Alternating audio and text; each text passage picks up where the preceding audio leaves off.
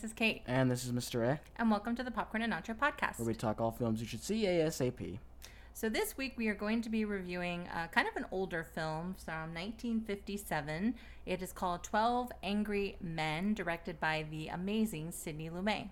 It is uh, based on a book may written by, I actually don't remember the author by name. So, I think it's based on a teleplay, if I read it correctly, by Reginald Rose, who, and we'll, we'll kind of get into that in a little bit, but um, it stars Henry Fonda um, and quite a few older actors. who, if you haven't seen The Twilight Zone, like, you need to watch it. I mean, like, ser- it's one of the greatest shows ever made. Um, a lot of the actors are from The Twilight Zone. Right. Um, John Fiedler made a few appearances in the episodes. Martin Balsam.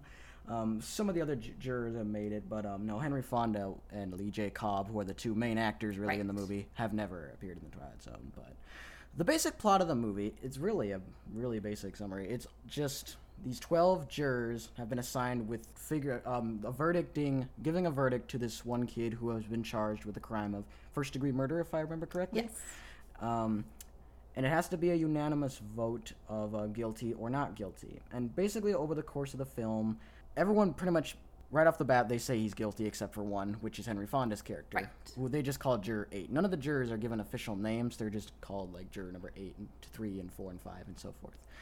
And so as the he starts arguing about the case and he starts like bringing up all these facts and these like I guess points to the case, like more and more people are going towards like not guilty and they're getting swayed to different opinions and they all get pretty heated up and it's really the movie is centered about them debating the innocence or the guilt of this one kid. Yeah, and if I remember correctly, the death sentence is on the table for this young man if they do decide to convict him for first degree murder. So, right away, when the film begins, Fonda's character, which is, I think, juror number eight. Yeah, I just Okay. said Juror 8. I'm sorry. I'm sorry.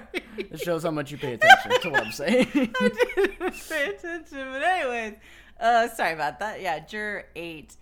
Right away, that's definitely something he's very concerned about in their initial discussions regarding this kid's innocence or guilt. He really feels like they should talk over the evidence that has been presented before they really make the decision to convict him, which is kind of where they, they all kind of start. They're ready to just say, yeah, he's guilty and kind of get on with it. So, so the film is based off a teleplay that actually was made into a movie on CBS. So it was a television uh, production in 1954. Um, it was written by Richard, I'm sorry, not Richard, Reginald Rose. And the movie did very well on TV. And Fonda really felt like it would make a dynamic film. And so he actually went uh, to Reginald Rose and he agreed that, yeah, this totally would make a great movie. Um, and they both w- approached Sidney Lumet, who at that time was only directing television shows production. So this was actually his first feature film as a director. And wow, I mean, I'm I'm I'm extremely impressed. So why we think this movie like you should see and we recommend it is um, one reason is the acting. The acting is really the star of the movie because Yeah. I mean the plot is nothing too crazy. Not really. I When mean, you, when you stop thinking about it, that's pretty much like that's everyday America for you. That's everyday like everyone has trials at some point. But the acting in the movie is just superb. Like they don't feel like characters; they feel like real people, and I, I think part of the reason why is just because this is a very real story. Like it's a very um, yeah, I mean, this b- is, believable story. It's just not not. It is a fictional story, and it is based on a true case, so that's why it like feels so like real and um, Yeah. And I think what's really because the whole film just takes place in a room, in a jury room with these 12 men. So there's really not a lot of action going on mean, around them. I don't care who you put in that role. That's gonna get really boring after a while. Yeah, exactly. Exactly. So the work, the way they worked around it is that most of the action is just them sitting around. So you had the camera move a lot, and you'll notice throughout the movie a lot of like swirling shots around the table. You get a lot of those very like um, dynamic shots of just seeing where everyone is and seeing them moving and squirming about in their chairs and just wiping the sweat from their heads. right. It just really creates a lot of it feel it feels like a lot of stuff's going on with the movement of the camera even though it's just two, the guy sitting down Right. and um, it's it's kind of it's really genius i like the approach that they made with the movement of the camera it just yeah, and I think that it definitely does feel like um, it's a lot more interesting to watch than it you know at first on paper would seem to be Yeah, and I think that Lumet was very conscientious of the fact that, you know, keeping the camera in one position could get very stagnant after a while. And it really kind of helps to tell the story as well, and also to really kind of shine a light on these characters. I think what I find really interesting about each of these men is their As- their ideologies really shine through one like yeah one at a time yeah like as each of them is kind of talking through the evidence or this case they're really kind of giving their own personal perspective on themselves in each each time that they speak. So, for example, you know, Henry Fonda's character is very much the empathetic character who really kind of says, you know, we need to think about where this this young man has come from, what he's had to endure. Um, so he really kind of likes to look. I think he he just seems like a very empathetic character who's willing to kind of look at people's situations. That's him as a person to me. I definitely got that impression. And then there's the um, juror number nine, who at first he's the older gentleman, if I remember correctly. yeah played by joseph sweeney Mm-hmm. And he at first wants to vote guilty, changes his mind and switches to not guilty. Not because I think he actually thought that the boy was not guilty, but because He, ad- he admires Eight's courage to stand up in front of everybody else. Courage Right. that he himself, as a younger man, did not have, and he's regretful about it. Right. So again, putting his own personal kind of perspective into the situation and making decisions based on that. I think that's what I find really interesting about the film. And that's so great. That's a great part about why this film is so like fun to analyze because in normal jury case, you're not supposed to do that.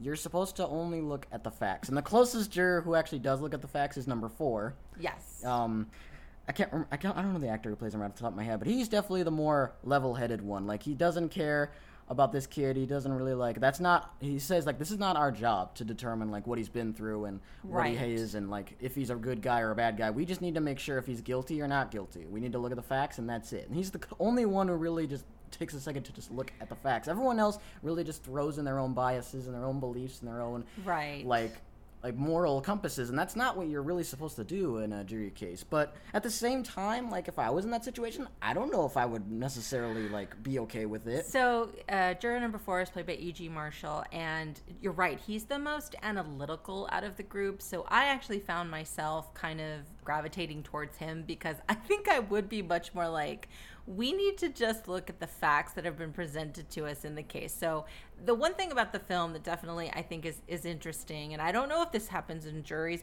or I've never done jury duty myself. So, I don't know if people come in and kind of put in their own, like you said, biases and, and ideas, and I'm a little concerned if we are.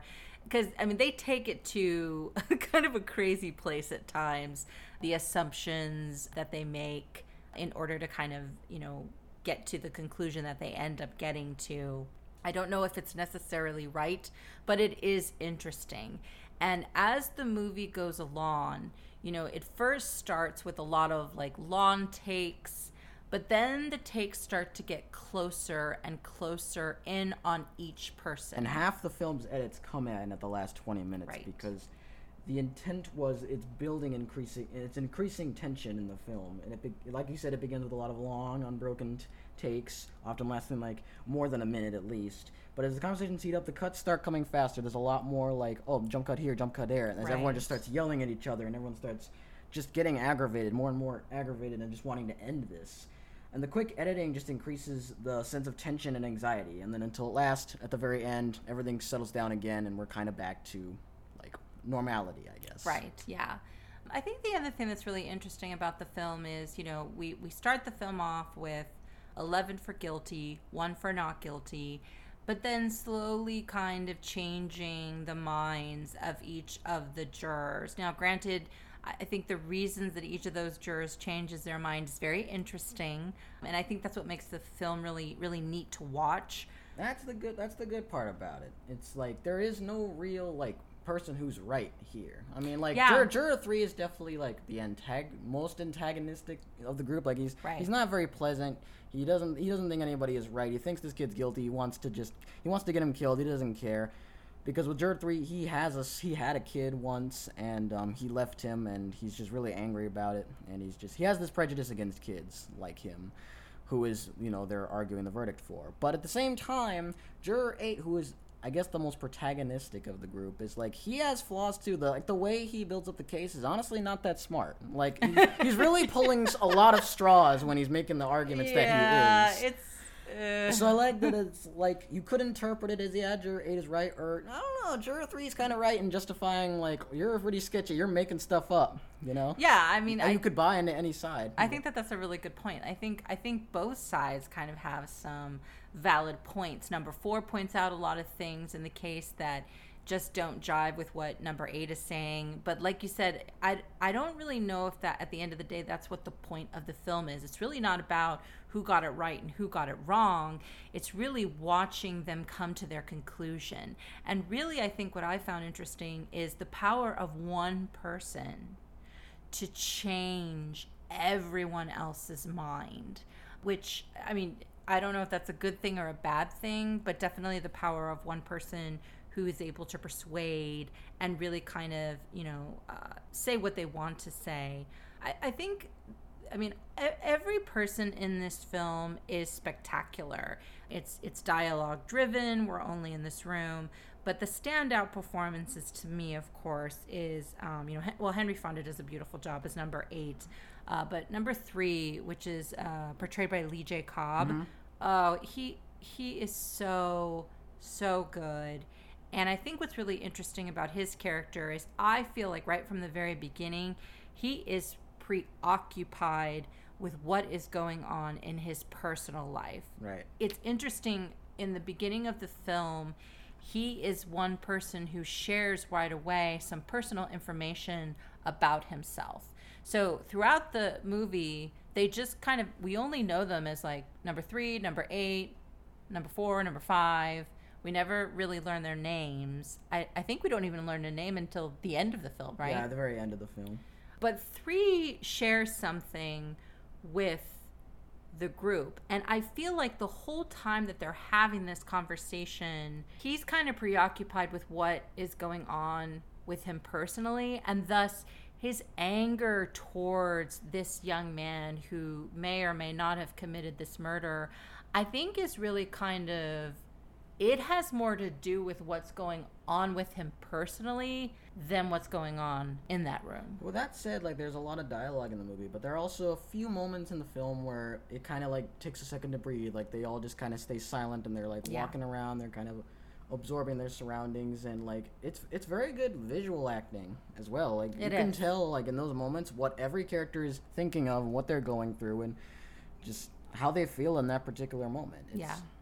It's just very good dialogue driven, visually driven story. Even Yeah. though it's just guys in one jury room. Yeah, I, I, I like the I like the analogy to the Twilight Zone because this definitely has like a Twilight Zone film Well, not feel. Only, well, I'm sorry. Also, a lot of the actors are just in the show. They're from period. Twilight Zone. But I think that's why because they just they bring this like breadth of experience that you're right. You you feel it not just in what they're saying, but their facial expressions as well. I think another standout performance is juror number four, which is again played by E.G. Marshall, whose character is Even though he's the most analytical, he's still beaming with personality. I've just, I gotta say. yeah no he's his whole kind of character is i'm cool i'm calm i'm rational and i think he does a very good job of kind of portraying that and really kind of showing and And demonstrating he's that really like the most level-headed out of all of them. i think that's what i like about his character is i don't feel he's easily swayed based on biases as much as some of the other ones are. I think he truly kind of is like, well, wait a second here. If we're going to say that it's this and that, let me understand how it can be this and that. And I think that's why I personally gravitate towards this character because I think that would be me. And then I think another performance that's really kind of really dynamic in in in kind of a ugh way is juror number 10, Played by Ed ba- Ed, Ed Begley. and yeah, um, the thing with him is he's racist, plain and simple. He's very racist, and he doesn't really try to hide it that well. Right. But what I like about him is that he's like, yeah, sure, he's mean, but like at the same time, there are sadly people like like him that exist out there. So I mean, it's not outright unbelievable the way he acts. Yeah, I, I, I think And his arc towards the end is interesting to me. I'm not going to spoil what happens with him specifically, Right. but it's a very powerful scene. I think It It's is extra. Uh, yeah, it's it's. I mean, I would say it's one of the most powerful scenes in a. I guess you would call this like a, a courtroom drama, even though we're technically not in the courtroom because we're really in a jury deliberation. Which, I mean, when you actually think about like legal dramas and courtroom dramas, this is really interesting because this is really more about the jury and the jury making their decision versus what happens in the court, which I think is what we're we're used to, right? Right. Um, and it's just it's so it, i mean as we've been saying like when you really think about the story it's a very very very simple story which could be absolutely boring if it wasn't you know directed by lumet and, and starring all these people because what they do with it is just oh it's just it's it really gets you going it's very tense It's not the subject; it's the delivery that nails it. yeah It's just the acting is just absolutely amazing. Um, the camera work is very, very good, and it's very appropriate in the times of tension and in times of really just getting heated up. And it's just very well paced, surprisingly, and like it feels like it has a flowing structure, even though it's just guys arguing about you know the innocence Right. of a little boy.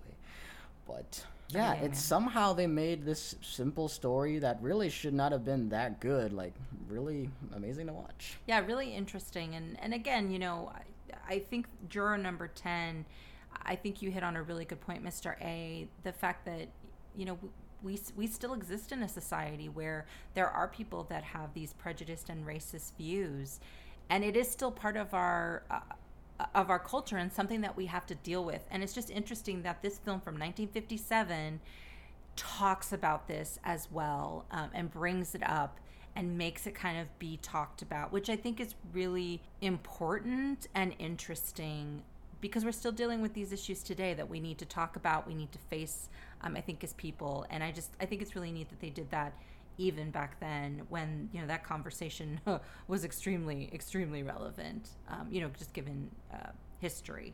Another character with a really good arc is um, juror number eight is good, but he really doesn't have that much of an arc. I feel like he's mostly the same from the beginning into the end. But Yeah.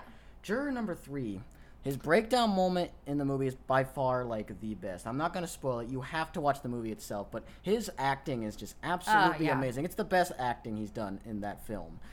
It, it's just the way he just emotionally breaks down, and he's like he's almost pleading for help from the other jurors, and they just they just kind of they kind of bully him. I, I feel. I mean, I don't know if it's just me, but I feel like they were really kind of. Well, I think he made himself so unlikable, and then he, you know, in the right. film, he kind of attacks a few people as well. He's he's a hothead. He's very And he, I mean, he says he's sorry, but he doesn't really do anything to earn that no, sorry. and the the sorry almost kind of feels a little like, all right, I'm sorry, just listen to me more. All right. yeah, it doesn't feel heartfelt, but then again, like his character comes in with so much anger, so much rage, and he's he's really kind of taking it out on these men in this room and this boy. I mean, in all honesty, this this kid. But again, like I said, I think what's really driving his character, or at least what I kind of got out of it, was really what's going on behind the scenes for him. And you're absolutely right. Like what happens with him. Like Lee J. Cobb probably gives the best performance in this entire film, in I mean, my I, opinion. I mean, I love Henry Fonda. He's I do really, really too. good. But I mean, Lee J. Cobb is No. he steals Henry it. Fonda is Henry Fonda. Like he, no, I mean, I'm not, I like Henry Fonda, but I I feel a little bit like when Fonda plays something, he plays it pretty much the same as he plays every other movie. I don't think you've ever seen another. It's kind of like it's kind of like when you see Tom Cruise in a movie. It's like it's still Tom. Cruise. It's just Tom Cruise, yeah. kind of the same with Henry Fonda. so so I just think this film is just really really powerful. It was nominated for um, Best Picture for an Oscar. Um, it was nominated for Best Director for Sidney Lumet. And like I said, for me, this being his first feature film as a director, wow, just amazing. And Lumet will go on to make like, oh my god, like amazing, amazing films. Another one of my favorites from him is Dog Day Afternoon. Maybe we'll talk about it one day. And it, it was nominated as well for Best Adapted Screenplay. It didn't win anything, but I think that you know the fact that it was even nominated just goes to show just what an amazing film um, it is. Period. And this leads us to our argument. I'm gonna go off track here, but I don't care. To our argument about black and white movies. Look, I know nowadays movies have really evolved since this film. There's been a lot more like digital effects. There's a lot more action. There's a lot more, a lot more range in like the characters and so forth. But I think people really underestimate the power of these black and white movies because they might not look like a lot at first because like they're not in color. You know, there's not a lot of huge effects usually with these films, so you might be like, I'm not gonna watch them. But like, there's some real gold in the black and white movie era. I mean, again, again, we talked about King Kong, but again, like this movie is gold. Like, and there's just a lot of powerful stuff in black and white movies that I think people can overlook. And I just get the feeling that a lot of people just don't. They ignore them because they are black and white, but there's a lot. I just, I don't know. It just yeah, it bugs me there's just. I mean, I think, I think, I think the thing is, and we, I think we've talked about this before. You know, black and white films. I think there's this feeling that it's boring, boring content, boring characters, boring story, and that just couldn't be farther from the truth. I mean, some of the best films are black and white. Uh, on our Instagram account, we've talked about a lot of black and white films that we truly love. Um, Some Like It Hot by Billy Wilder, Rebecca by Alfred Hitchcock, which, oh my God, is like one of my most favorite movies like ever. All of these films are just so dynamic and they're on par with colored films. Uh, they're just amazing. So I, I hope that younger audiences will really kind of give those black and white films a chance. And I think there's a very good chance that they might, you know, if you have HBO Max, you subscribe to HBO Max, uh, Turner Classic Movies is actually included on there. And they have a lot of films that are just, you should check it out if you have HBO Max. Take a look at those Turner Classic Movies. Yes, there's some like 80s and 90s films on there, which is like making me kind of mad because like, that's really a classic movie now. that makes me feel so bad, but um, makes me feel like not not not uh, not young anymore. But anyways, um, so many good films on there, and I hope that those will get the attention of younger people and they'll watch these films because you really should. These films still speak to what we're dealing with today and i think that this this film specifically is a really good a really good film that still has relevance today Now, don't get us wrong. The one problem I will say with the film is that some of the evidence in Juror 8's case they oh. tend to overlook or miss. yeah But again, this was a different time, so I guess they just they didn't look into that stuff as much as we do we would nowadays. But yeah, when you're watching it can be a little distracting. Like, wow, what about this? What about you know? What about the specifics? They tend to overlook some of the specific elements. I like what you said though. It's not about who's right. It's not about who's wrong. It's really more about watching these men kind of come to the consensus that they do and the evolution of themselves throughout the process. So, really, really interesting film. Very strong, very dynamic, and that's really why we. in a way, it's almost like it's almost entirely character driven opposed to plot driven. I know It is. it's about um, their verdict about a kid being guilty or not guilty, but like a lot of the film, what makes this film is just seeing the characters evolve throughout this co- uh, this trial and seeing them like giving their moral compasses, their ideologies, their beliefs, and just seeing how they evolve or change. And honestly, I sometimes think that is what makes black and white films so strong is because you don't have at times you don't have the they didn't have the visual effects to kind of use to kind of throw the story like about the way we kind of do now where you can kind of you can have a weaker story but if your visuals are pretty good and you have some likable characters you can kind of get along with it I think a lot of the black and white films, it's the stories and the characters specifically that drive the entire film. And Maybe, maybe that's because when we watch movies, me and Kate, like that's really what we're looking for. We, We- want yeah. a strong story. We've talked about or that. Very great characters. Yeah. Anything else we couldn't really give two craps about. I mean, if the visuals are good, they're like that's Yeah, fine. fine. If the visuals are crap, whatever. But as long as the story and the characters are great, like we couldn't care less. yeah, absolutely. I mean, that's that, that's to us is what makes great film. So I think every film we've talked about, has both of those components always. So you'll repeatedly hear us say that probably in each of the podcasts. But again, this is why we, we, we choose the films that we choose, the stories, the characters. And to your point, the characters in this film specifically are just wow. So, I mean, 12 Angry Men, just great characters. I mean, just um, really strong acting. Some of the best acting I've seen. And it's not a very like, complex story, but they tell it so well and Yeah. so believably that it's it, it is really an interesting watch, and it's an interesting dive into kind of kind of the American like jury system, Yeah. and it's kind of raising the question of um, how valid is this method, and I Yeah. think some people will still have that debate now, right today. I think so. too, but I mean, it's flawed, but it is what it is. You know, I don't know uh, if I would want any other system. And I think what's really interesting is uh, this film. Like I said, it's it's uh, it's a classic. It's in the American Film Institute's like top 100 films to see. Um, I know from a legal standpoint, it's it's it's inspired like tons of people to kind of get into uh, the legal system. I think I was even reading that um, Sonia Sotomayor, the uh, U.S. Supreme Court justice, she saw the film. She was really moved by one of the characters who kind of talks about due process. Um, he's the he's the immigrant character. I don't know his name, and I can't remember which jury number. Juror number eleven. Juror number eleven. Played by George Vos Voskovec. Yeah and that's right. that's really what made her decide to go and become a lawyer and become a judge and i think that that's just extremely powerful and again speaks to the film And even if you you're not like keen on the idea of like oh we gotta watch a, like a, a like a political drama like a you know a, a courtroom drama, I'm like. It, it's not really about that. There are. It's still a vital part of the story, but a, an- another half of the charm comes from the evolution of these characters and seeing them going through these issues. So I think you'll still enjoy it nonetheless for just how well built these characters are. So it's, it's it has a little something for everybody, I'd say.